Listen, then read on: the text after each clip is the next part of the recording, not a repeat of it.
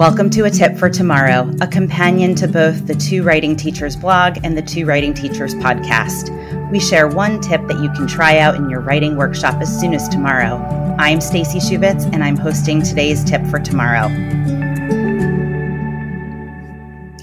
Today's tip for tomorrow is something that you can start tomorrow, but it's going to take a couple of weeks to implement and to get it to work really well. What is it? Plan boxes. What on earth is that, you might want to know? Well, as a planner, this is something that I love, and this is something I used in my fourth and fifth grade classroom. And it is something that I have done and implemented with many other upper grade classrooms through the years. Um, so I want to share this with you. So, a plan box invites students to think through how they are going to use their independent writing time. This is a great thing to teach students to do because it doesn't just help them figure out how to use their time wisely in your class.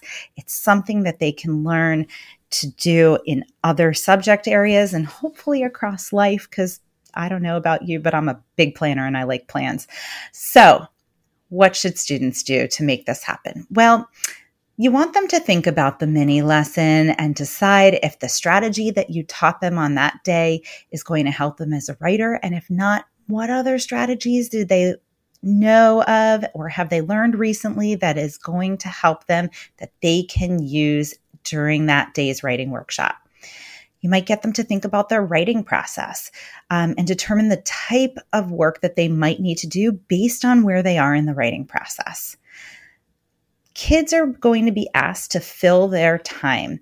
It's important for them to know how much time there is during the independent writing session that day.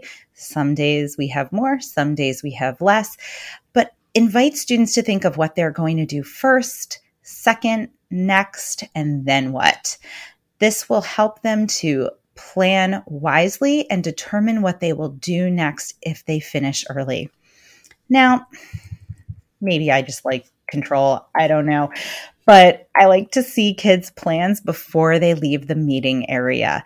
Um, and it's not because I'm nitpicky, but like, you know, when kids are trying to learn how to plan their time, they're going to make plans that don't make sense. So it's helpful to get some redirection. And that's why I like to check them. Not everyone wants to check 30 plans because it's a huge amount of time. So, what some teachers that I know of do is they have kids turn and talk with their elbow partner and verbally tell their plan to their elbow partner or their writing partner. And if they don't have a plan or their partner doesn't think their plan makes sense and they need help, then they can come and touch base with the teacher. Otherwise, off they go. So, why does this matter? Well, I'm sure that you have children who are not on task during writing workshop. Um, and I'm not talking about the kids who are daydreaming and thinking about things as they look out the window. I'm talking about kids who just don't want to be in writing workshop. Having a plan helps them to be accountable because if they're off task, you can just invite them to go back, look at their plan, and say, What does your plan say? Do that thing right now, please.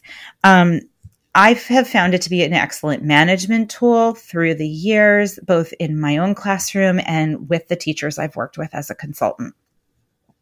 So, in the beginning, I told you that this was something you can try out tomorrow. And in the show notes, I will leave some links to some pieces on two writing teachers that will help you out to get, you know, started tomorrow.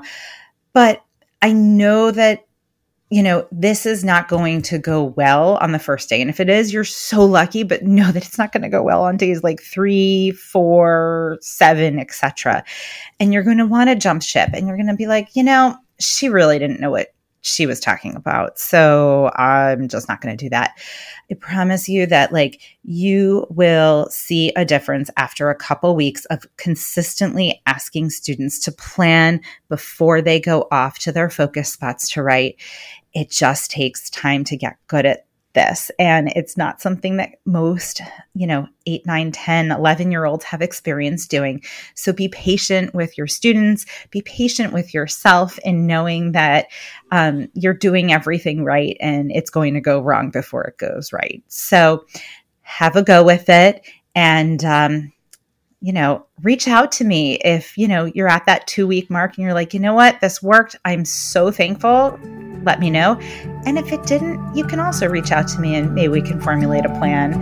See, I'm a planner about what to try next.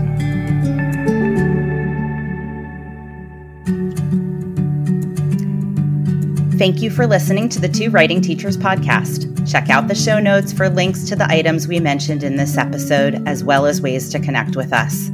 For more about the teaching of writing, head over to the Two Writing Teachers blog at twowritingteachers.org. If you liked what you heard today, please share it with your friends and colleagues, post about it on social media, like, subscribe, and leave us ratings and reviews. Our music is by Lemon Music Studio. If you'd like to connect with us, email us at contact at twowritingteachers.org. Thanks again for listening. Let's teach, learn, and write on together.